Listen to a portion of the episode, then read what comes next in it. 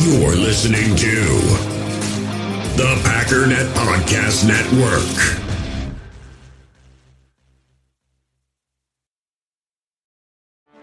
Get ready for the greatest roast of all time the Roast of Tom Brady, a Netflix live event happening May 5th. Hosted by Kevin Hart, the seven time world champion gets his cleats held to the fire by famous friends and frenemies on an unforgettable night where everything is fair game. Tune in on May 5th at 5 p.m. Pacific time for the Roast of Tom Brady, live only on Netflix. You ready? Showtime. On May 3rd, summer starts with The Fall Guy. Let's do it later. Let's drink a spicy margarita. Make some bad decisions. Yes. Audiences are falling in love with the most entertaining film of the year. Fall guy. Fall guy. Fall guy. That's what the poster said. See Ryan Gosling and Emily Blunt in the movie critics say exists to make you happy. Trying to make it out? Nope. Because I don't either. It's not what I'm into right now. What are you into? Talking. Yeah. The Fall Guy. Only in theaters May 3rd. Rated PG-13.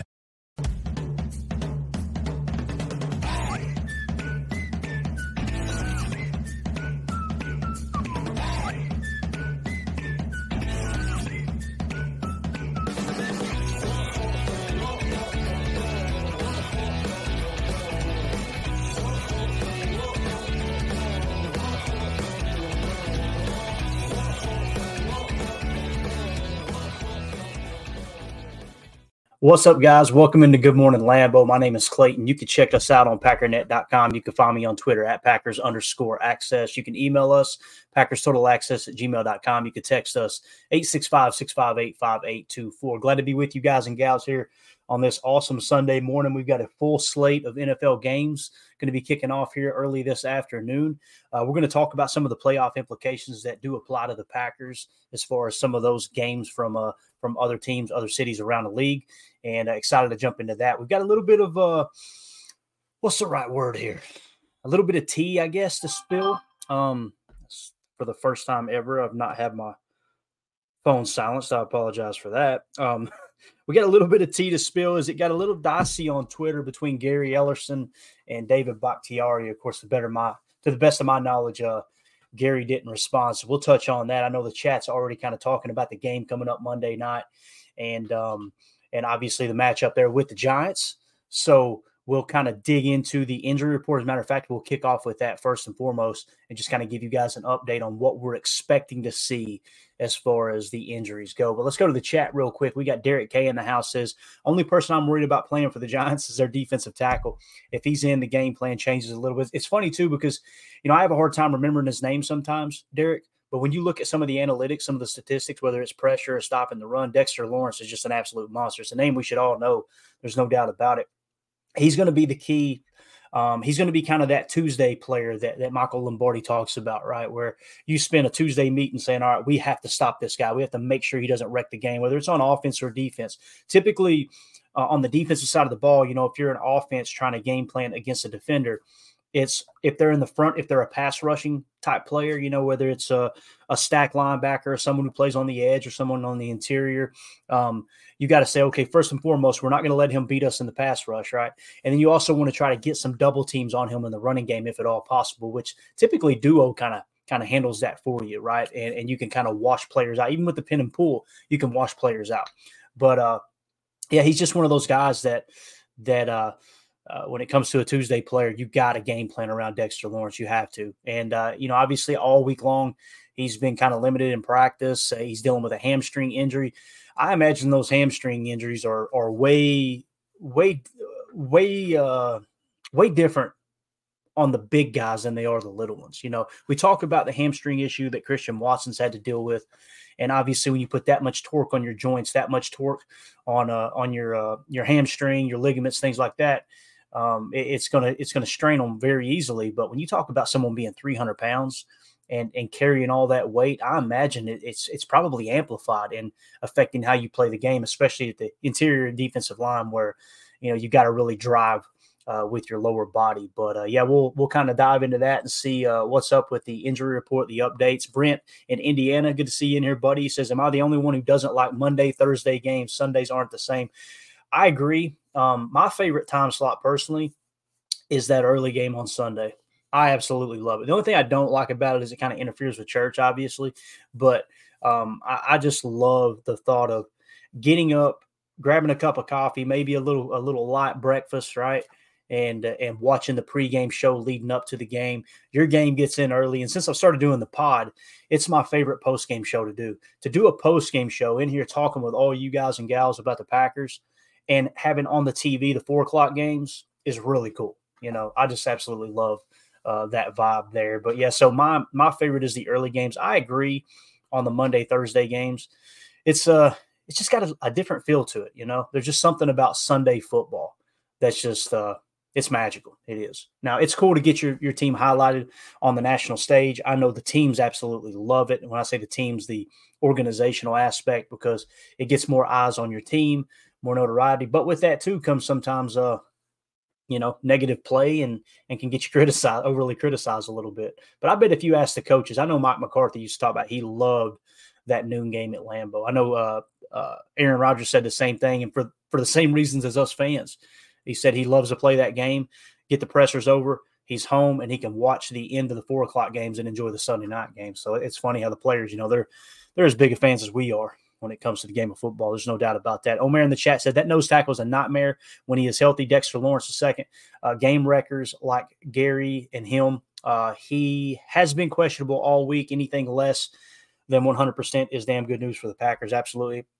Could be something he gets a lot workload, right? and and that definitely benefits the Packers as well. Brenton, Indiana said, "I love the 305 Sunday games. They're they're kind of cool too, man, because you get that uh you get that that shadow casting across Lambeau, especially after daylight savings time and, and you know the time change and all that stuff. Uh, it is it, it's it's kind of cool to see that shadow creep across Lambeau Field, no doubt about it. So the the three o'clock games that's my second favorite, and then then we would go with the night game. There's just something about daytime football, especially when the snow's flying up in Green Bay, man. That's the that is the absolute best. Derek K in the chat says Clayton slamming that extra strong diesel way right here, man. Every morning, every morning. I'm averaging about three cups a day. It's kind of become dessert for me. I'm, I do not have much of a sweet tooth. I'm not one of those kind of guys. I'm a big, uh, I'm carnivorous, if you will. I love, uh, love uh, eating, you know, uh, all kinds of different, uh, you know, meat. You know, we we've got a smoker out here that I've learned how to smoke um, here in the last few uh, last few years. I'm a big beef guy, love beef.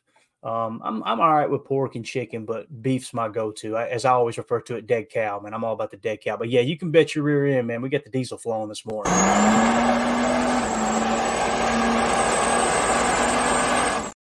Always got the diesel flowing. Like I said, it's become my dessert, so I like it. Uh, Doug in the chat says, "Hey, love the short you got on Heath's catch in the flat. Uh, his sidestep of the first defender was next level. Doug, I wish I would have taken a little more time and doctored it up a bit because I was going to add in some funny clips and just kind of poke a little bit of fun at the Chiefs defender.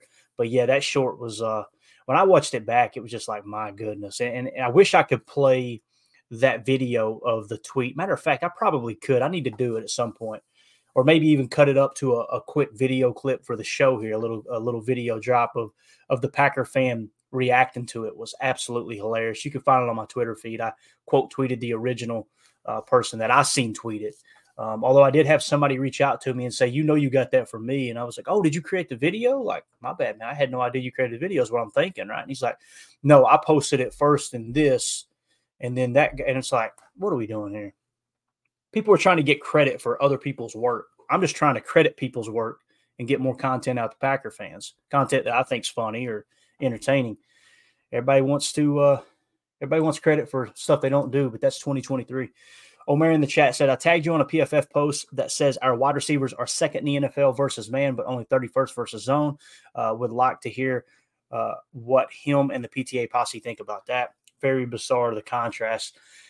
Yeah, you know, um, to me, Omer, honestly, I think it's a cool stat, and, and I think there's some truth to it, obviously, right? When you got that that big of a difference between being second at something and being 31st, obviously it's a strength versus a weakness or a weakness versus a strength. There's no doubt about it. Um, I like to dig into the tape and focus on the game flow itself. You know, you could have you you may dig in deep enough and find out that every one of the zone plays or, or 85 90% of the zone plays came in a situation where it wasn't as crucial maybe they had to pass on a third and long I, it's like at some point or another I have to kind of step back and go, okay, what information is most important to me? Because you can get lost in that stuff. And the last thing I want to do is be digging through stats that I don't really deem too relevant to the situation at hand. Not saying this one isn't. I'm just kind of giving you my perspective on it. Um, I, I feel like if you focus on the tape, you focus on the game flow, that's going to tell the true story of what's happening on Sunday. And you won't get lost in all these arguments with people about, well, this stat says this. You can make stats and analytics say whatever you want them to say. You can cherry pick. I mean, it it was nauseating last year watching the Aaron Rodgers haters cherry pick stats to try to make it out as if he was the reason the team was losing. And to me, it's I, what I always try to do is invite people to say, "Hey, why don't you come watch the tape? Like here, what watch this this clip here, this breakdown of the game flow aspect of what happened on Sunday, Monday, Thursday, whenever, and and you'll kind of see why it unfolded the way it did, rather than just saying, "Well, see right here, look at this stat right here. This proves we're good at this, we're bad at this, or this player sucks, and here's why." Rather than telling the whole story, I guess you could say. Um, but that that is a there's definitely something to that. There's no doubt about it, Omer. That's a big, big difference there, buddy. Big difference. Um, since I'm flying solo this morning, it's going to be hard for me to keep up with the chat. So uh, hopefully I can hit on it enough. But we're going to have a few videos as well that we're going to hit on. First of all, let's do this. Let's jump into the injuries real quick before we get too far ahead of ourselves. So Mike Spofford on Twitter uh, he tweeted out Elgton Jenkins back at practice for the Packers after sitting out Friday. You guys know we we talked about on Thursday he was limited. Friday he was out. We were wondering what it was going to look like on Saturday, so he was practicing on Saturday. That's a good sign in my opinion. You see, they're just in shells, I guess is, is what you would call that. Maybe, maybe actually just helmet is what it looks like. But he was back out there. Running back Aaron Jones continues to practice. That's a good sign. Christian Watson, Quay Walker not practicing. I feel really comfortable saying they're both going to be out this game. And then, of course, we got the final injury report we'll hit on here in a minute. A little more specific on Christian Watson. Paul Bretl tweeted out the Packers will be without Christian Watson on Monday after being ruled out with a hamstring injury in the last two games. Watson had 12 catches for 165 yards and three tutters. So, um, you know, when it comes to Christian Watson, he was starting to hit his stride, obviously this is the game. If there's ever a game that you don't want to be 100%, if you could pick a game throughout the entire season, this and the Carolina game are the two that really pop off. Listen, that doesn't mean it's a slam dunk win, right? No, there are no slam dunk wins in the National Football League. You guys hear us talk about that. It's it's important to to always mention it. When you make comments like this is the game that you want to miss your superstar, that's not suggesting you're going to win this game. I'm saying if you had to pick a game or two where you say, okay, we're going to be missing some of our best players in this game. This is definitely one of them. So I don't want to say I look at it as a positive. We knew Christian Watson was going to be out a little bit of time, uh, although he is saying it's not as severe as the one he, he suffered earlier in the year, it being you know the hamstring injury. But this, I, I'm just, it's kind of best case scenario. I guess what I'm trying to say is that he may miss the Giants game for sure. So um, it's important to mention that. And then Dan du- uh, Dan Duggan or Dugan, however you say his name, he covers the Giants. Um, he tweeted out uh, Brian Daboll, which is the head coach of the Giants, obviously said offensive line Evan Neal ankle will be ruled out for Monday's game. This will be his fourth straight absence. Tight end Daniel Bellinger uh, isn't practicing again due to an illness. Uh, Daboll said he's hopeful that Dexter Lawrence, who has a hamstring injury, will return after missing the Patriots game. So it's looking like they're hopeful for Dexter Lawrence. They are going to be missing Evan Neal again. And we talked about all the pressure that's, been put on uh, the quarterback there, whether it was Daniel Jones or uh, or uh, DeVito. Um, you know, these injuries they don't help, obviously. So that's something else that it's kind of kind of a push for me. Yes, it's good that Evan Neal's not going to be back in time to play the Packers, but it's also kind of like, man, Dexter Lawrence, if he does go out there and play, that's one guy you got to really take serious. But I'm not worried about the pass blocking play in this team. I'm really not. They blitz like the second highest in the league. And I think, you know, we were going into the Chiefs game and they blitz the sixth most in the league. You know, the way that you see, um, what you see Jordan Love in this offensive line handle that blitz from Kansas City – I'm really not too concerned about the Giants. I think we would all agree the Kansas City defense is way more talented than the Giants defense. But just keep in mind they are going to blitz more than the Chiefs did. I mean, at least history says so, right? So when you look at it from that perspective, there should be some shot plays down the boundary, as we did highlight before. You guys will remember. I'll kind of pull it up here real quick one more time. When you look at 12 personnel, actually, let's go to 11 personnel since we're specifically talking about the passing game. Look at their boundary corners. You got Banks at 48.5, Jackson at 45.0, right?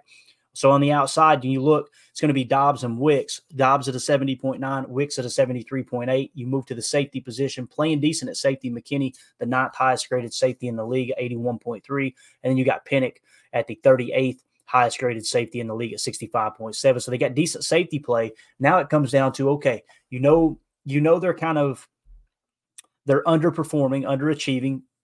Granted, with a with a grain of salt, right? any given Sunday. Any given Sunday, anything can happen. These guys could come out and play like Hall of Famers this week, and that be the one game they do it this year. We see that in the NFL, right? Um, so when you look at the the cornerback wide receiver matchup on the outside, now you got to ask yourself, okay, what is their identity? What do they do on defense? So when we pull this up, it's kind of hard to read. I'll kind of give you guys the numbers again. How often do they blitz? Like we said, they blitz the most with five rushers. They blitz the second most with six rushers. So they like to bring pressure, right? The problem is they are horrible at hitting home with pressure. Okay. So their blitzing is just not hitting home. That's a good thing for the Packers. They play man coverage the third most in the league, right? And they play zone the 32nd most in the league. Now, remember what Omer just said in the chat that we are really good against man coverage and really bad against zone. At least the numbers suggest that, right? So this seems to be a good matchup. These are all the things that go in to Vegas coming up with the odds. You want to know how the Packers are six and a half point favorites? These type of analytics right here. So you're going to have some people say, "Oh, that stuff doesn't matter. You're wasting your time covering it." Okay, cool. We can respectfully disagree. These are how the numbers are factored. This is how Michael Lombardi factors up his numbers too. He comes up with his own handicap system, right? Using stuff like this. He's big on points per play, uh, points per game, all that stuff. Mainly points per play. That's one of the the key statistics that he really likes. Which it, it amazes me how people who have never sniffed the NFL think it's just silly to focus on points per play and you should focus on yards per play. And I'm just like, they're both important, but to, to try to convince me it's more important to get less yards than points, I'm sorry, man. You you take that Kirby down the street, I ain't buying it. I'm just not gonna. I'm never to buy that. But when we look back at the corners and the safeties, all right, how often do they go middle field open? Okay, middle field open, they only play it uh, 30% of the time, which is ranked 31st in the league. They play middle field close 53% of the time, which is fifth most in the league. So, what's that tell you? Middle field close, post snap end result of the play means you're going to have, whether you're in a cover three blitz or you're playing, you know, some kind of zero man, whatever it might be, the major the large majority of the time. Now they could change it up this game, but the large majority of the time throughout this year, the Giants have played middle field close, which means single high safety, which means you've got a one on one matchup on the boundary. Two things here. That could mean Jordan Love has an absolutely huge game, right? Throwing along the boundary, throwing along the sidelines, to uh, you know, like we said, Jayden Reed can play out in the Z. He done it all through college, right? He, he's people look at him as just a slot, but he can play the Z. You got Tay Wicks out there. You got Romeo Doubs, who obviously is, is become kind of our 50-50 ball guy, even when Christian Watson is in the lineup.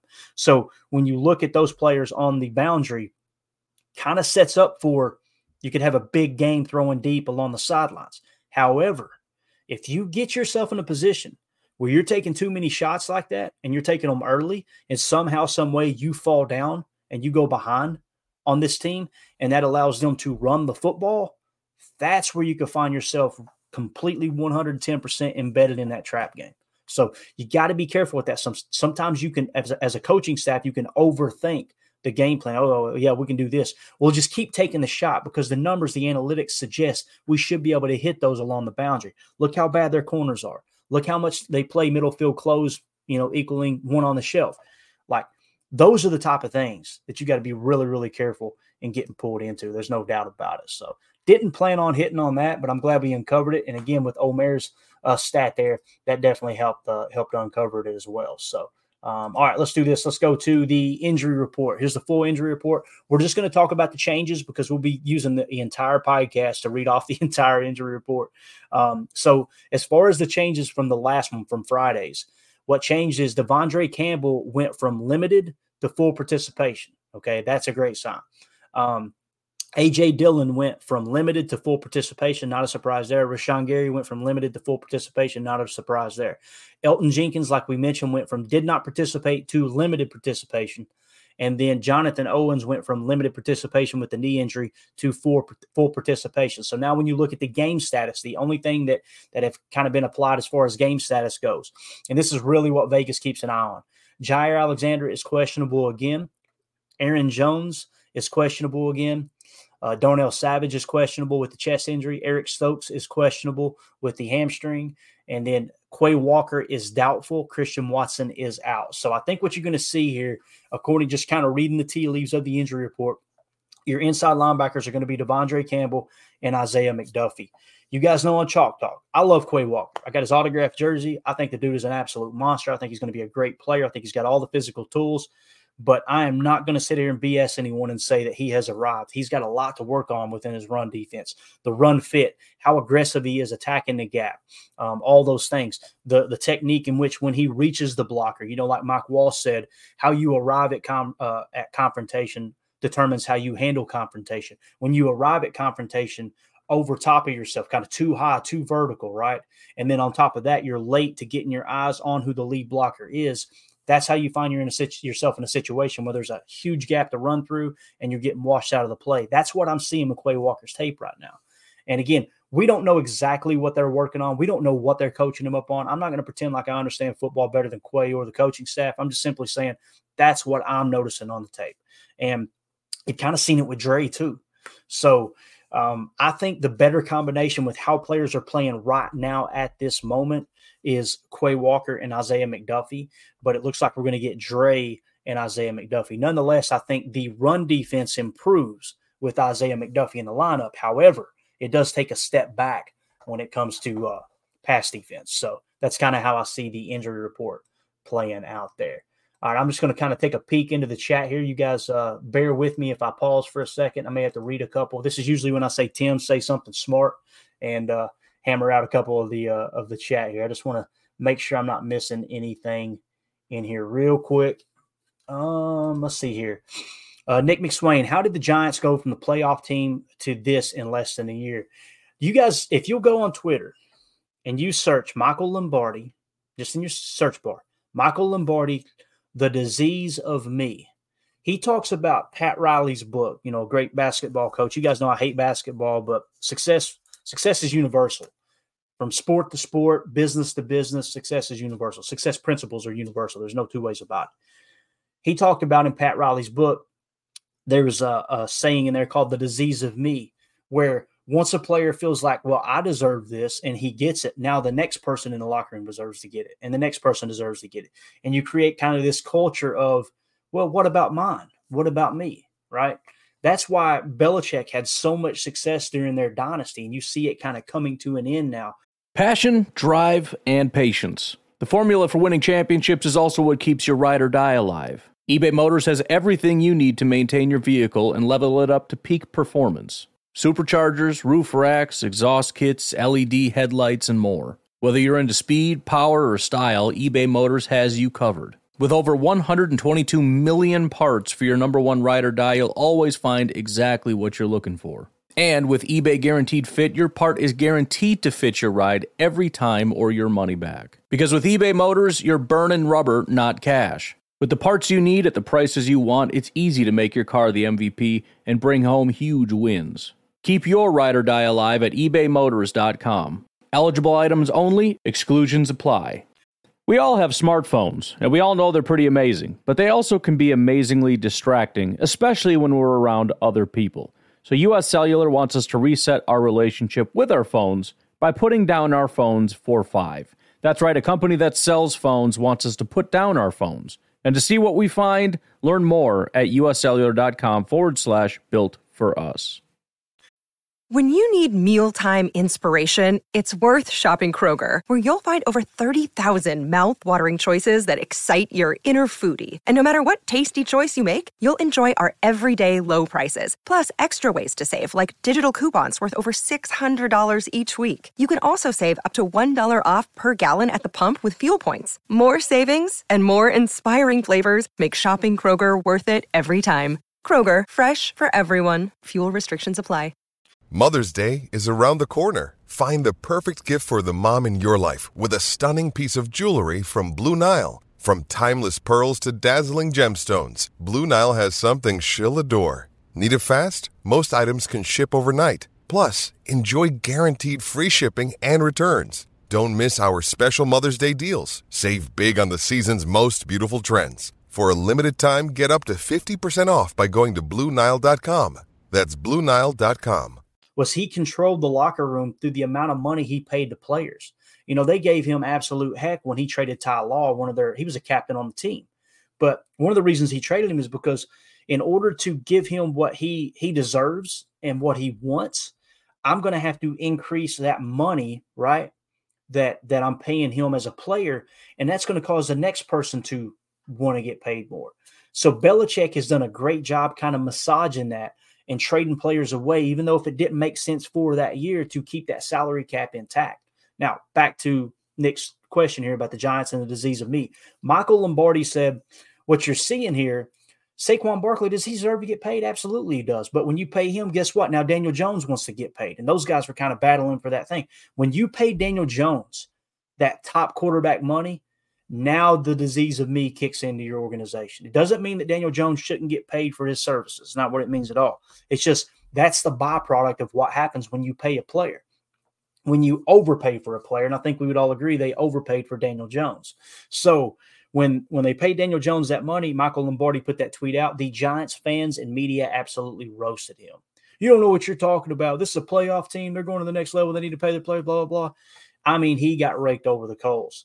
Now we're looking back going, I know people don't like Michael Lombardi, but uh, seems like he might have been right.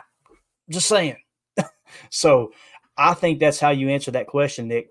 They got too big for their britches. There's an old saying, Michael Lombardi's repeated it. I know uh, Bill Walsh used to say it, uh, according to the books I've read. You don't overpay for good. You overpay for great. Why do you why do you overpay for someone like Davante Adams? He's great. Why do you overpay for someone like Aaron Rodgers? He's great. Reggie White, he's great, right? You don't overpay for good. Okay. And that's what they did. Did Daniel Jones play good last year? I think some would argue. I think they've got an argument that he played good, right? They overpaid him, overpaid a good player, right? Not a great player. That that really creates a, a volatility within your your pay structure that forces those other good players, not great players, to want to get paid too. That's what he's talking about with the disease of me.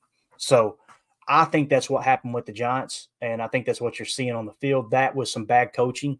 Um, there was a game earlier in the year where they they mismanaged the clock and let the clock run out inside the five when they could have had a field goal, and instead because they let the clock run out and mismanaged it with a run, um, what happened was they ended up losing the game by three points. So guess what? That three point field goal, it might have been less than three, which the field goal would have won. Now, going in the locker room, Brian Daboll, this is another problem too. I think he went with a tablet or went to the quarterback. I can't remember who it was, if it was Tyrod Taylor or who, but he's pointing it out and he's screaming and shouting and this and that. That's another thing that's that's bad about the Giants too, is Daboll isn't handling the failure very well on the sideline, and that stuff matters. You want to ruin a culture quick. Have someone throwing a temper tantrum on the field. That that's one of the faults I've had with Matt LaFleur at times. Is because going into the locker room and shouting this stuff and looking like you're tearing up and about to cry. Not that your players are seeing that halftime locker uh, that that halftime interview, but if that's what he's doing on national television, he's probably doing it in the locker room. That's not a good, you know, a good look.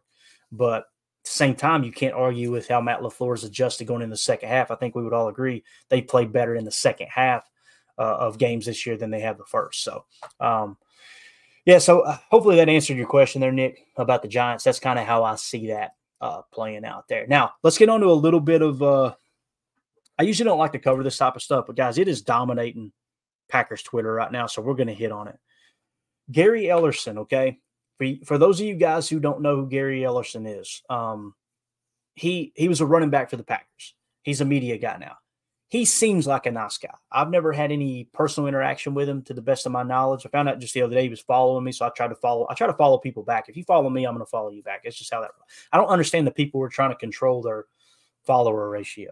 If you support me, I'm going to support you. That's just how I see that. It just cracks me up how people will try to stack it as if, well, look, I'm only following 800 and I've got 10,000 followers. I, in a perfect world for me, I would like to be following everybody who's following me to show them support and support their Twitter account too. I just don't understand that whole egotistical approach. But um, Gary Ellerson made a comment on the on the Homer Hour. If you guys don't know, Homer obviously when you hear Homer, most Packer fans, probably 90% of Packer fans go, Yeah, I know who Homer is. He's been covering the Packers for a long time. I like Homer. I think he brings a different approach than maybe I do with analytics and breaking down the tape.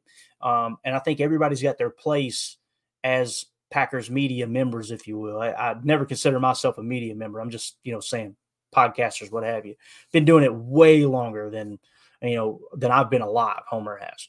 He brings kind of this, this amped up fans approach, maybe a little bit overly emotional, but you could tell he cares about the team type type stuff, you know. He had Gary Ellerson on him with him, which Gary Ellerson was a running back for the Packers. I think he played two years for the Packers. He was a seventh round pick.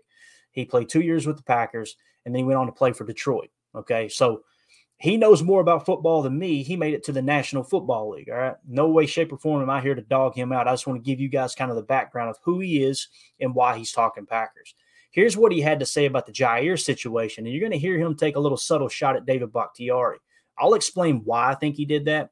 And then obviously we'll uh, we'll kind of dive into David Bakhtiari's reaction to his comments, but kind of goes hand in hand with what I've said in the past. On this show, I'm not going to say anything about a player that I wouldn't say to their face. I just think it's it's chicken crap for people in the media to to pretend like they will walk up to a player and say, "You're soft or you're made of glass." Okay, good luck with that, right? I just not how I was raised. If I'm not going to say it to a player's face, I'm not going to say it on this show. Right? That's just the way I see it. Other people tend to like to take shots because they're never really face to face with them or meet them. I'm not suggesting Gary did this. I'm just kind of speaking kind of very broadly here, but it's kind of the same type of thing. You know, when you say what he he says about David Bakhtiari, it's a subtle shot. And again, I'll talk about why I think he does it. He did it here in just a second. But let's just kind of hear it from him. This is a conversation between Homer and Gary on ESPN Radio. It's called the Homer Hour. You guys should uh should go wherever you get podcasts, subscribe to it. It's a good show. I really enjoy it. I I disagree with a lot of the takes, but it's good Packers talk for sure. Here we go. Said earlier this week, I don't believe Jaire will ever play it again for the Green Bay Packers. You want to talk Jaire? Yeah. You want to take a break and then talk Jaire? We can. Okay. We got We- Fat Jack coming up next. Oh, that's right. So we can't talk. Oh, we got to we got to do it before Fat Jack. Third quarter, you want to go now? Now, a tease. Give me a little something because I think I think he's done. I think they're going to trade him. I don't think he wants to be around. I don't think he believes in the staff. The I don't think. wants to be around. Yeah. Feels that's what it feels like to me. Right, and they don't need him to stay around. Move on. Yes. I'm good with that.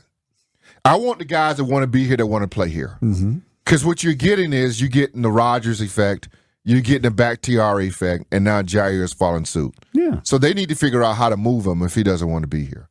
Give me Valentine and Ballentine. If either one of them guys want to grab, let them grab. Uh, You, you're winning ball games. Let's figure out what Eric Stokes is. You spent the first round draft pick on Yeah, this young man. Let's figure out what he is. He's gone too. I don't think he's gone. Oh, You, okay. you don't need him. If, if you're going to move on from Jaire, you got to give this guy another year to see if he can work. Right. But there, there's that group where the older group, and they're just all gone. It's Older group. well, I mean, you mentioned Rodgers, Yeah. Bakhtiari, And you, you want to get that's all bad. Get get rid of all the bad stuff and I don't know. I'm, I'm, because these guys don't know. What I'm not sure know. that it's bad. It's just this is a different group, right, and they're not no, part of that No, group. it is bad. is it? When you're when you're acting out in a certain way, is bad. And that's what he was doing today. He's acting crazy. It's bad. Yeah. Right. I, I didn't see it today. I heard about. you can it. look at it. Do we you have can, sound? No, there's sound and video. Yeah. Can I? When we come back from Fat Jack, Or I don't know. What do we have? I was to say you could watch it when I talk to Fat Jack. You can listen to it and watch it. we'll see. Yeah, it won't take long. All right, fine. You'll say, what would you just say about him? I'm gonna step out.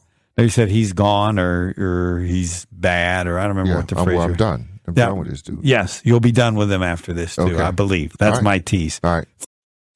All right. So again, there you go with uh with Gary Ellerson's comments. Now, again, it sparked a lot of controversy. Now you heard him say the Bakhtiari effect, right? You heard I'm pretty sure it was in that video. I was reading the comments trying to get some marked here to to get your all's take out there.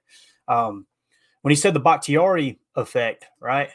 Immediately, David Bakhtiari tweets out this, right? He says, At Gary Ellerson, I'm curious. What do you mean by quote the Bakhtiari effect?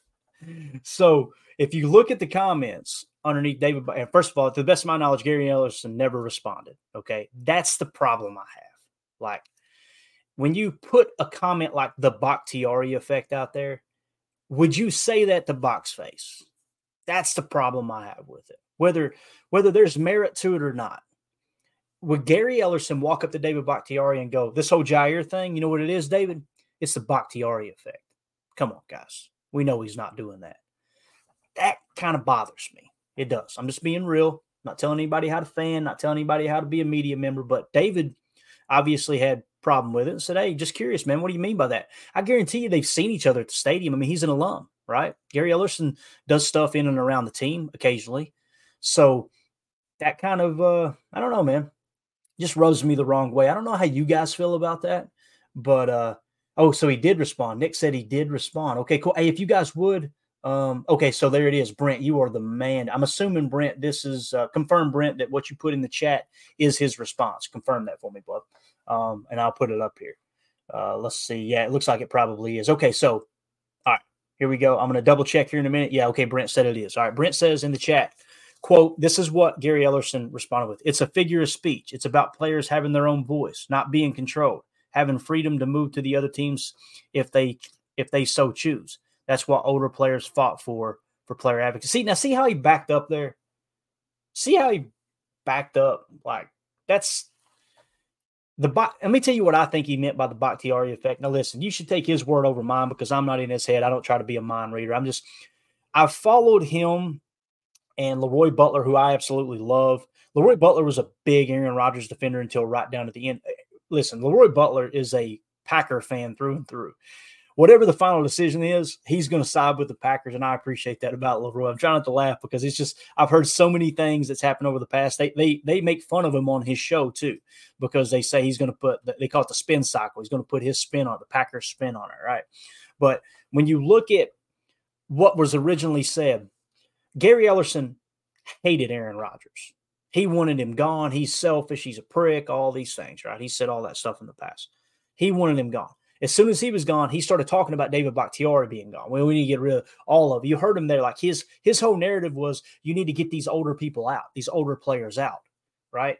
And now it's well, it's just a figure of speech. It's about players having their own voice. Listen, I'm, I'm for you, David. You should have your own voice. It's about not being controlled. You shouldn't be controlled. Having freedom to move to other teams. You should be able to go play where you want to play, David. That's what older players fought for. That's what we fought for. So you could do that. Guys, I'm sorry. That's not what he said on that on the Homer Hour. So that's wild that he said that. Um, let me go back to the chat real quick and get what other people have said here, um, and then we'll lead back up to what Brent said. I'm going to keep yours uh, kind of marked here too, Brent, because I think that's important. Thank you for putting that quote up, everybody. Doug said Steve Homer True is, uh, in my opinion, the best sports talk persona in recent Milwaukee history. Knows a lot about a lot of sports. He's been on ESPN national radio uh, many times. I like Homer. Again, he he's he's a different type of personality, and I think that's important to cover all the bases. I know many people who don't like Homer. They don't like his show. They can't stand to listen to it because they just want analytics, facts. Okay, here's what they don't want an opinion. They want stats and analytics, maybe maybe tape breakdown to draw their own conclusion rather than hearing another fan. I think it's good for the soul to have a passionate fan talking about your team, whether you agree with them or not mix that into the sports talk, I think it's a good thing too. So um, maybe I'm not as on board with with Homer as you are, Doug, but I, I definitely understand exactly what you're saying there.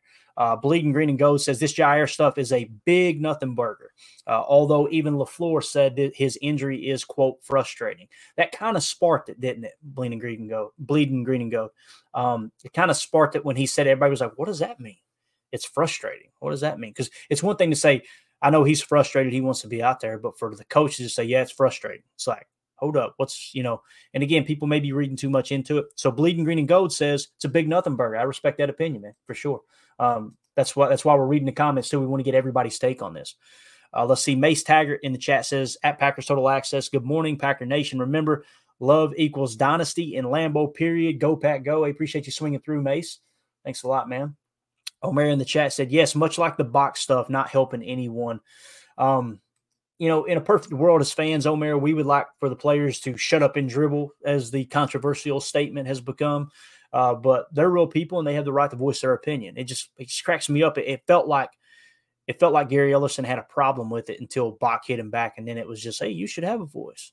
Bleeding Green and Gold said Jaire isn't going anywhere, so it's obvious that he wants Jaire to stay. That's cool, man. Um, Nick McSwain says it's annoying when people make up narratives in their head, then get mad at them. LOL.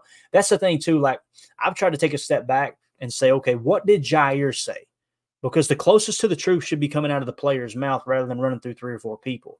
The thing that I keep coming back to, Nick, is when he when he said that in the locker room off the record, uh, I'm tired of getting scolded for things I say to you guys.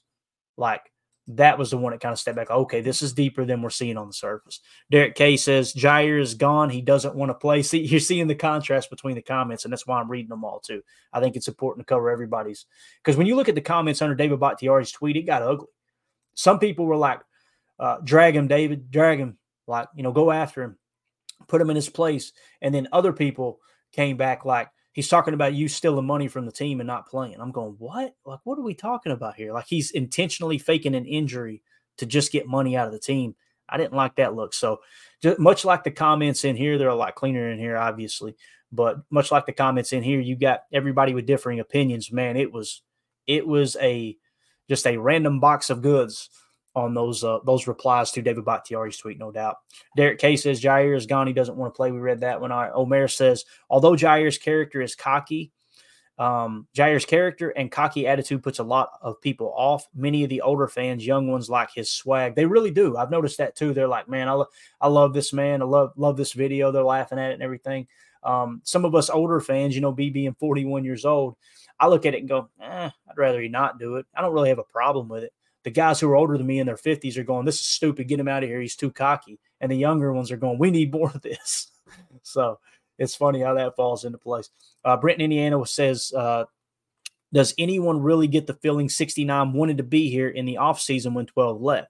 Just recently, he has came out on social media supporting the Packers, but he, when he could see young guys could play, in my opinion, I again, I don't like to pretend like I can read people's minds, Brent. Not that you're doing that, um, but I felt like a lot of that was kind of misunderstood with David Bakhtiari. Think of the frustration he's having with the knees, right? And you know, keep in mind too who did the surgeries. I kind of wonder if the back of David's mind, he's going, if I would have went outside of the organization and had this done, maybe this I wouldn't be dealing with all these problems.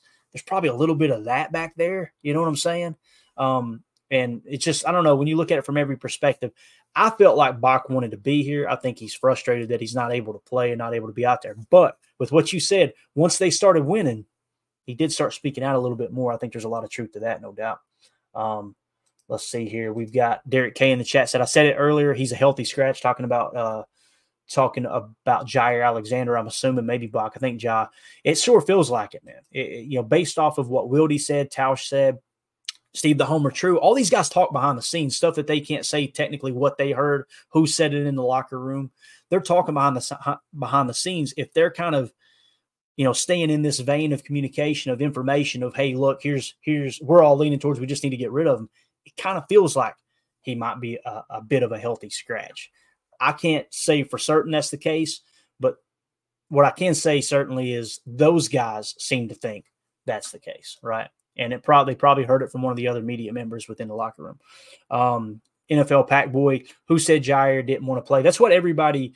Nobody has come out and just said it. Pack Boy. That's what all these comments. Gary Ellerson, Steve the Homer True, uh, Wildy and Tausch, all of them. That's what they're they're kind of poking it with a stick without saying. They're saying it without saying it because they have hurt. And I think Wildy even said just just from stuff I've heard in and around the locker room, it's kind of feeling like there's something else there. Mark Towser says, I agree. They're both plugged into 1265, right? Now, when you hear Spoon, Silverstein come out and talk about it, Tom Silverstein, when he comes out and talks about it, that's when you really need to listen because I what I've learned, my opinion, Spoon is the mouthpiece, the media mouthpiece for Brian Gutekunst.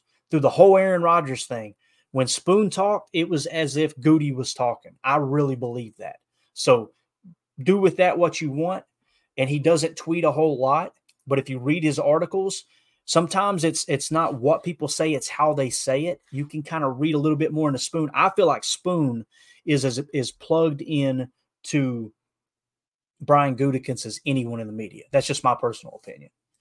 And I, I try to I try to uncover stuff like that just to kind of be a step ahead of all right, who actually has the information? You know, like Wes Hodkiewicz and Mike Spofford, who I absolutely love. They're just going to give you on the surface. Here's stuff surrounding the team. Here's some highlights. Here's some key statistics. Everything's going to be positive because they work for the team, right? Spoon works for I think it's uh the uh, the Journal Sentinel, right in Milwaukee, if I remember correctly. He is he's got this this relationship with the Packers because he's been around for so long. You see the picture, his profile picture on Twitter is of him and Leroy Butler because they've been he's been covering the team for so long, and it was when Leroy was a player. You start to gain a little bit of respect. One thing that that teams do is they get narratives out to the media, right, with a quote unquote source, and sometimes it's coming directly from the general manager. Ian Rapoport is a good example on the national stage. He worked, Ian Rapoport works for the National Football League. A lot of people don't understand that. You'll see fans go, Can't believe you're out here stirring this up. When he gets information, it comes from one of two places. When Ian gets information, it's not just a rumor, it's coming from the general manager's camp or the players' camp, meaning the players' rep. They're trying to get information out through them. And and I would say 99% of the stuff that Ian tweets out it's being approved by someone who's overlooking what he's doing to make sure it's in line with what the team with, with what the league wants out there, if that makes sense. So um all right, let's see here. Jim in the chat, just keeping it real simple. Hard to tackle with a sore shoulder. Hey, I can relate to that, my man. I tore a rotator cuff this last summer. Ain't no way I could tackle anybody. I could barely lift the, the spoon up in my cereal bowl. You know what I'm saying? Like I, it's uh, I don't that's why I'm saying I don't want my opinion to be one way or the other of I think he's faking an injury. I'm just simply bringing you guys the information of here's what these media people are saying, here's what Jaire is saying. Everyone else can draw their own conclusion. When I originally started this pod, I did I wanted my opinion completely out, completely out of the equation. I just wanted to bring you guys the information, talk X's and O's. Here's what I'm seeing on the field, and try not to get emotionally attached. I've been thrust into the Joe Barry campaign. There's no two ways about it. Um, but uh, yeah, so that's kind of how I've I've wanted to do it the whole time. Let's see what Bleeding Green Goes said. Jaire also said he thought the pack would quote win out. Why wouldn't he want to be a part of that? As a team, they must tune out any controversy. Absolutely. And the way you do that, I'll tell you how you don't do it.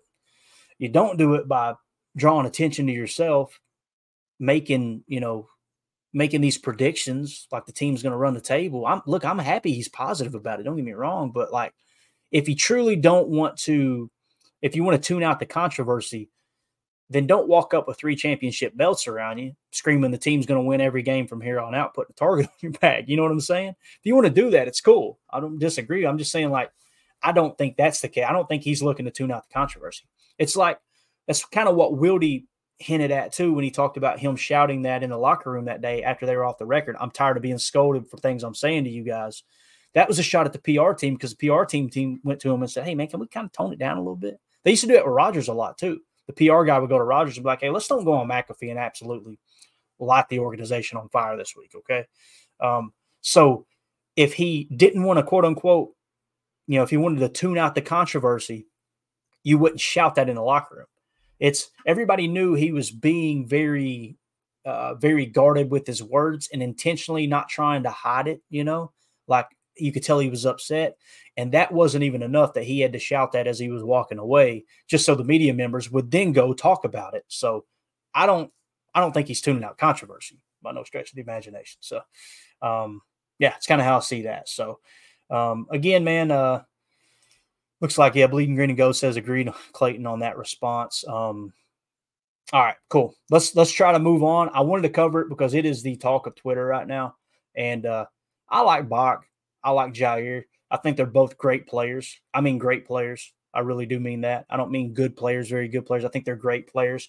The thing that the thing that kind of sets me back with Jaire is the system that we're running with this Fangio style. You don't need a a superstar cover corner that you would normally have follow a receiver in just predominantly man coverage, right? So I don't like the money being spent in that regard for a system where he's just going to sit on one quarter of the field. And, and you can kind of see he's made mistakes the last two years. Jaire hasn't been a great player the last two years. This last time we seen him on the field, he was phenomenal. And I hope that's what we continue to get. But you see him being too aggressive, biting on double moves, not playing within the scheme, not playing his zone match. Um, and that really does hurt the team. That's why the team, the defense is kind of stabilized without him a bit. But man, when he was on the field against the, I think it was the Rams game, I just remember going, that looks like the old Jaire. That dude was coming across the field, making plays on the ball. Of course, he hurt his shoulder again, but um, it sucks, man. You you you want everyone to get along and and all the all the personalities to kind of meld together, but I mean, the reality is it just doesn't happen, man. It doesn't happen sometimes. So, uh, you know, and, and some people were going, "Who's Gary Ellerson? Who's Gary?" I'm not showing this to not Gary Ellerson. There was many people asking on Twitter. I seen in the comments and everything. So I'm just going to do it. Gary Ellerson, right? Like I said, he uh, he played 39 games. Okay, he averaged 4.1 yards a carry, not bad, right? Had eight touch uh, touchdowns there. Um, I don't even know why they get the fantasy points listed because he played back before fantasy football, or at least before fantasy football was real, real good. When you look at his stats in Green Bay, um, obviously he was drafted in the seventh round in 1985, uh, played in Green Bay in, in 86, and then went to Detroit for one year in 87. Could have been injury related. The reason that he stopped playing, I have no idea. But people were asking, who is he? He he played in the National Football League, and I say that because although I may not agree with the way he handled that whole conversation, and especially the response that that everybody in the chat kind of uh, showed me there towards the end of the uh, end of the conversation, um, he knows more about football than me, and I'm always going to be the first to say that. So I don't ever want to come across like, hey, you know, here we are. Um, these guys don't know what they're talking about. I, and I hear some podcasters go, just because you play football don't mean you're right. It doesn't mean you're right all the time, but it means maybe you that didn't play football need to shut up and just listen a little bit. Whether you agree with it or not, at least be willing to listen and lower your ego as a podcaster to go, maybe, just maybe, I can learn something in this situation from someone who actually played at that level. If someone got invited to training camp and never played a snap in the NFL, in my opinion, they know more than me. And I'm always going to be the first to say that. So um, let's do this. Let's talk about the games today uh, some of the games we're going to watch. But first, I wanted to kind of set the stage. Okay. I thought this was really cool. I started digging a little bit. Um, I don't like going solo on the show because I, I see the, the chat lining up and I can't sit here with dead air and try to read all the chat and get them on the screen. And that really bothers me because uh, you guys are the best part of this, this show. Um, but I just want to say that I apologize for not being able to get to all the chats. The super chats are easy because they highlight real quick, bang, they're usually straight to the point. I can kind of get those in rapid fashion. But when you don't want inappropriate things put on the screen, you, are kind of hesitant to just throw every chat up there and read them as we go. Although we got great listeners, we do a good job not having to deal with that. Um, so going into this little playoff run, it kind of got me thinking: when was the last couple dynasties launched, right? And and the one that we always keep comparing, kind of Jordan Love to, is when Brett came in and took over for the Packers in the '90s, and and they kind of went on this run, right? And you, you, really, what you've seen is two eras here in the last however long since Lombardi left, right? You've had two eras. You had the 90s and then the early 2000s, right? The Brett Favre era, the Aaron Rodgers era. And I wanted to kind of just go back and give a quick glimpse of how did that stuff unfold, right? How did it fall into place? So I went to Pro Football Reference and kind of looked at the the records. Obviously, Brett comes in in 1992. Ron Wolf traded a first round pick for second round player, took a gamble on him. Don Majkowski goes down in early in 92. I think it was like week two or three, whenever it was. He uh, breaks his ankle or whatever it was, the uh, the exact uh, injury to Don Majkowski's ankle. Brett takes over. So in 92, Brett's first year starting under Mike Holmgren, they went nine and seven. Okay. Nine and seven. To the best of my knowledge, they did not make the playoffs that year, but they finished nine and seven. Okay. In 93, and, and I'm doing this to kind of cast a little vision that if we do indeed go on to make the playoffs, if we could finish this season out strong and make the playoffs, what did it look like when we look back on the 90s Packers? I know they come out of a, couple of decades that were absolutely horrendous, but what made it so successful? What made it so fun that it was like, man, the Green Bay Packers are back on the map. And can we duplicate something similar? Right. So 92, they went nine and seven, missed the playoffs. Nine and three, they went nine and seven. They made the playoffs and they lost in the divisional round. Okay. In 94, nine and seven again, they lost in the divisional round. 95, they got past the divisional round. They went 11 and 5, got past the divisional round, and lost in the conference round. And then, of course, in 96, they went 13 and 3, won the Super Bowl. 97, 13 and 3, lost the Super Bowl. 11 and 5 in 98. and lost in the wild card. And then, of course, in '99, Ray Rhodes took over. Mike Holmgren, they they wouldn't let him become general manager along with head coach as Ron Wolf was stepping down. So Ray Rhodes took over. They went eight and eight. And then in 2000, Mike Sherman came in. Those, those are the kind of the Mike Wahle days when Mike Wahle became a starter and all that under Mike Sherman. Um, obviously, he was drafted um, by Mike Holmgren, but that's when they really started to do that run heavy, power I, all that good stuff uh, under Mike Sherman. In 2000, they went nine and seven, then 12 and four, 12 and 4, 10 and 6, 10 and 6, then 4 and 12. And of course, that's when the Mike McCarthy era started. So just to kind of give you a glimpse back of, of what it's crazy too. It feels like Mike Holmgren was here for decades, right? He was only here for what one, two, three, four, five, six, seven, maybe eight years, uh, like some seven to eight years, depending on when you actually consider it a calendar year when he came in and, and took over as head coach. But when we when we're trying to put proper expectations on this young team, the youngest team in the NFL, which is just mind-boggling to me. If we go to the playoffs this year and we win nine games, right? In 93, they only won nine games. In 94, they only won nine games, right? And then it was 95 they got over the hump. So when you're rebuilding this team with the youngest roster, you're looking to take a step forward every year, which they pretty much did. You know, you're losing the divisional round, you miss the playoffs, make the playoffs, losing the divisional round. Next year, losing the divisional round. Then you get over that hump and you lose in the conference championship, right? And then you go out and win the Super Bowl. We're looking at like a three to five year window here. And that's why I wanted to lay that out to kind of put things into perspective, man. We're blessed as a fan base that this team is is peaking right now and has a potential chance to make the playoffs. We may be looking at another one of these runs, right? And I just think it's cool that you, that you can kind of look back through history and see exactly uh, exactly how things unfolded right now. Immediately, I'm sure people are going, yeah, but look what Ron Wolf did. He made a huge free agent signing and Reggie White. Could not agree more. Absolutely phenomenal signing there. Look at some of the nucleus that was on that team too, though. Your Leroy, but- Leroy Butler playing safety. You know I always talk about the out of bounds is is the best defender on the field, like Jason Rebrovich said, right? And it's why I put more importance on the middle of the defense as opposed to some of the other positions people kind of focus on. Obviously, edge defender on defense is crucial. Uh, being able to rush off the edge, ISO in a, in a four wide nine combo. Um, on the interior with the interior push, look at who they had. They had Reggie that could line up in anywhere. I mean, he could play nose and he could play wide nine, and he did it all throughout his time in the league. But when they had, you know, the Gravedigger there in the middle, that really freed up Reggie to kind of play a little more outside and get those ISO, uh, you know, situations on the tackles and, and do that hump move that we've seen so many times. But essentially what you had was a solid interior defensive lineman and a great edge defender, right?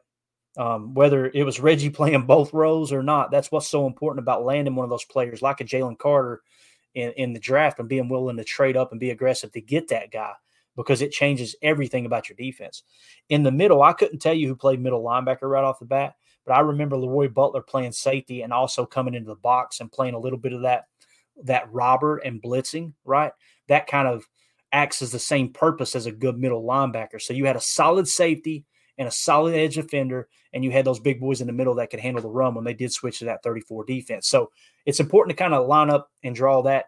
You know, Kenny Clark is a great pass rusher. If he could get his run defense up and be that guy in the middle while Rashan Gary is that guy on the outside, you see the pieces in place. We thought De'Vondre Campbell was a guy, although he's starting to struggle this year a bit. Maybe it's the injuries, maybe it's not. We, you go out and spend a first round pick trying to get that hammered out with Quay Walker. He's been hit or miss. You're still kind of missing that in the middle in 2023, playing at a high level. And then at the safety position, I think we all agree we still don't have that guy at safety, right? Although Darnell Savage this last game played absolutely lights out. So just kind of drawing some conclusions and or drawing some comparisons, I should say, and kind of showing people, all right, here, here is where the the Packers were in the 90s and leading up to this new kind of era, if you will. All right. So when we look at the standings, let's get into kind of what we're going to be covering today, as far as or what we're going to be looking at today with the rest of the NFL as the games are going to be getting kicked off here in a, in a few hours. Um, with the standings, yeah, obviously we read it off all week. I'll hit it again. Eagles number one, Niners number two, uh, Lions number three, uh, Falcons in the four seed, Cowboys in the five. Then you got the Vikings at six and six in the six seed, uh, and the Packers in the seven seed at six and six, and the Rams right behind them at the uh, six and six uh, record as well. Then you got the Seahawks behind the Rams at six and six, and then it drops off one win. So essentially, what you're looking at is Seahawks, Rams, Packers, Vikings are the ones you really want to key in on, right? You want the Falcons to win the South because obviously that helps the Packers. If if for some reason we hit a slump and the Saints go on a winning streak, not saying it'll happen, but it's important to kind of mention that caveat as well. So with that being said, the games today that we're looking for. Panthers at the Saints. We want the Panthers to upset the Saints. That's a one o'clock kickoff down in New Orleans. Uh, we got the Rams traveling to Baltimore. We're Ravens fans in that one for the one o'clock game. You got the Buccaneers traveling to the Falcons. I'm I'm rooting for the Falcons in that game because again, we want the Falcons to win the South, and we don't want the Bucks sneaking up on us if we were to hiccup and lose, you know, one, two, three of these games at the end of the season. I don't think that's the case, but it's definitely a possibility any given Sunday, right? Seahawks at the Niners in the four o'clock four o'clock spot. We're looking for the Seahawks to somehow, some way come out. I'm sorry, the 49ers to beat the Seahawks down. We don't want the Seahawks to somehow, some way come away with a win there. That would absolutely suck, but I wouldn't be surprised if we look at the end of the day and go, wow, I thought the Niners were the best team in the league. The Seahawks beat them. That happens every Sunday, man.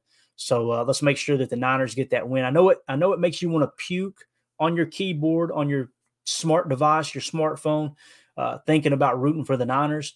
But if the Niners beat the Seahawks, that beats them down one more one more loss. That really will help the Packers. And of course, you got the Vikings and the Raiders in the four o'clock slot, rooting for the Raiders to somehow, some way beat the Vikings. It sounds like Justin Jefferson may be back if I if I heard correctly. So we want the Raiders to continue to beat them down. And then, of course, Monday Night Football, we got the Packers Giants, and we'll continue to give you all the information there uh, leading up to that game, uh, as well as a pregame show, postgame show, all that good stuff we're going to do tomorrow. Um, one last look here, too at the total wins needed for the Packers to make the playoffs per PFF projections. So the analytics are suggesting if you get the 10 wins, you have a 99% chance of making the playoffs this year as the standings sit right now. And if you get the nine wins, it's an 85% chance. If you get the eight wins, it's a 21% chance. Now, obviously, if some of these teams lose and you only get the eight wins, that's still going to continue to rise if those teams lose. But I'm of the opinion, man, let's just let's finish this thing strong, dude. Let's uh, let's go not only get to the playoffs, but let's get to the playoffs with a little bit of momentum. And if you get beat in the playoffs, if you run into a buzz saw like a Niners team, right? That was the whole purpose of showing this right here. It happened to the Packers in the 90s, and they still went on to have great success and win a Super Bowl. So these people that are on the whole Joe Barry's defense will fold in the playoffs. It don't matter. They get the playoffs, they'll choke, this and that. Of course, I had to show the image of you do you do re- remember and realize that they Joe Barry's defense held the 49ers to six points, six points in the NFC Championship game. And a block punt return for a touchdown lost you the game. Aaron Rodgers, you know, obviously playing horrible and the offense just sputtering. So to just sit here and pretend like Joe Barry's defense is going to fold up in the playoffs, I think that's uh, I think it's silly, a silly way to fan. But again, fan how you want to fan, just don't hop in my mentions fanning like that. I'm gonna call you on it. You know, I, am not to knock on your door and go, "You're stupid for thinking like that." You come to my house, I'm to answer the damn door every time. You know what I'm saying? It's just the way it is. Um, let's finish up in the chat here real quick.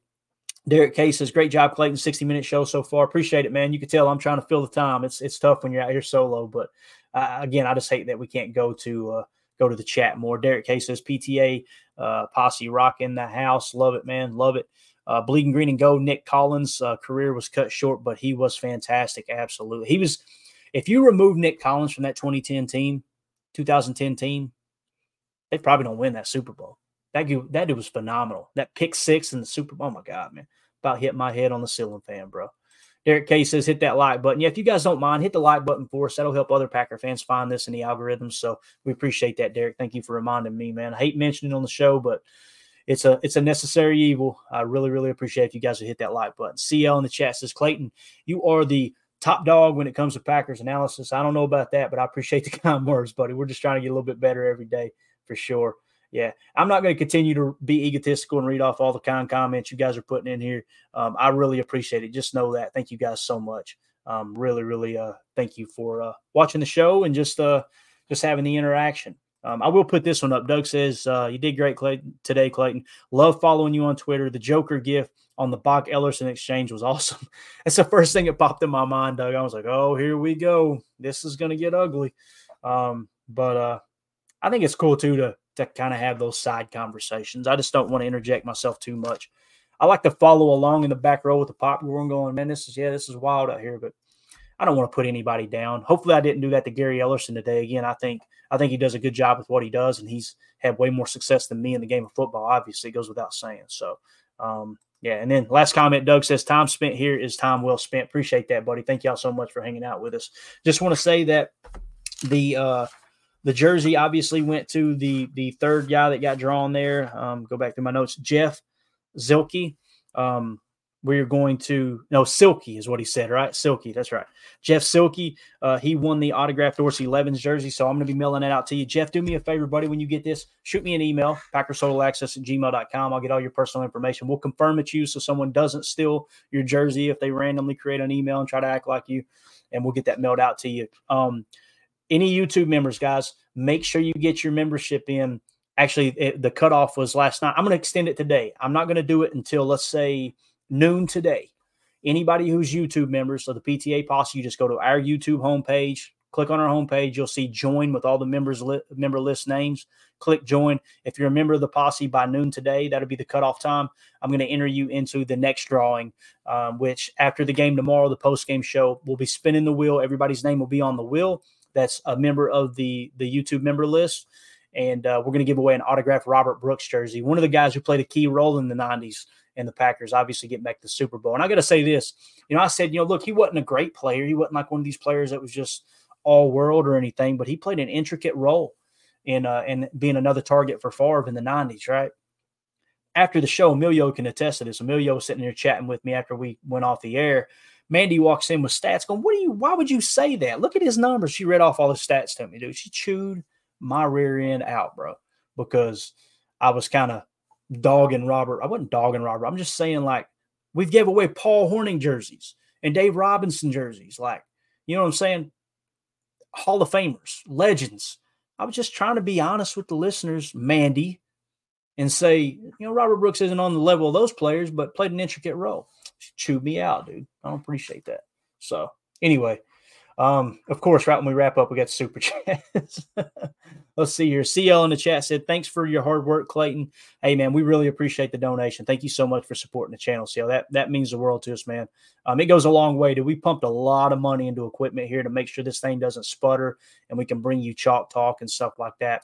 And uh, it's nice to be recouping some of that. I really appreciate it, man. Britton, Indiana, uh, with the super chat just says thanks, man. Thank you so much for supporting the chat. And listen, guys, I know again, thank you guys so much. I know some people in the chat money's money's tight and you can't you would love nothing more than to throw a super chat up there. I get it. I completely understand. Don't feel obligated. Just please know the people that do, we really, really appreciate you doing it, So, with that being said, we're out of here. We'll be back tonight for PTA Live. Should have a little bit of a crew with us. Uh, we'll carry over some of the stuff that I talked too much over and didn't get to. Um, we'll carry it into the night. And uh, hopefully you enjoyed that little 1990s breakdown. I thought it was cool kind of digging into that and going, okay, let's set some proper expectations here. What's reasonable, what's not. Um, you go from a year where you're expecting to win, you know, six, seven, maybe eight wins to possibly making the playoffs and kicking off another dynastic run like that. Um, I think we are, we would all agree we're uh, playing with the house's money. So we're out of here. Appreciate y'all. We'll see you tonight. As always, let's go out and be the change we want to see in the world. Go pack, go.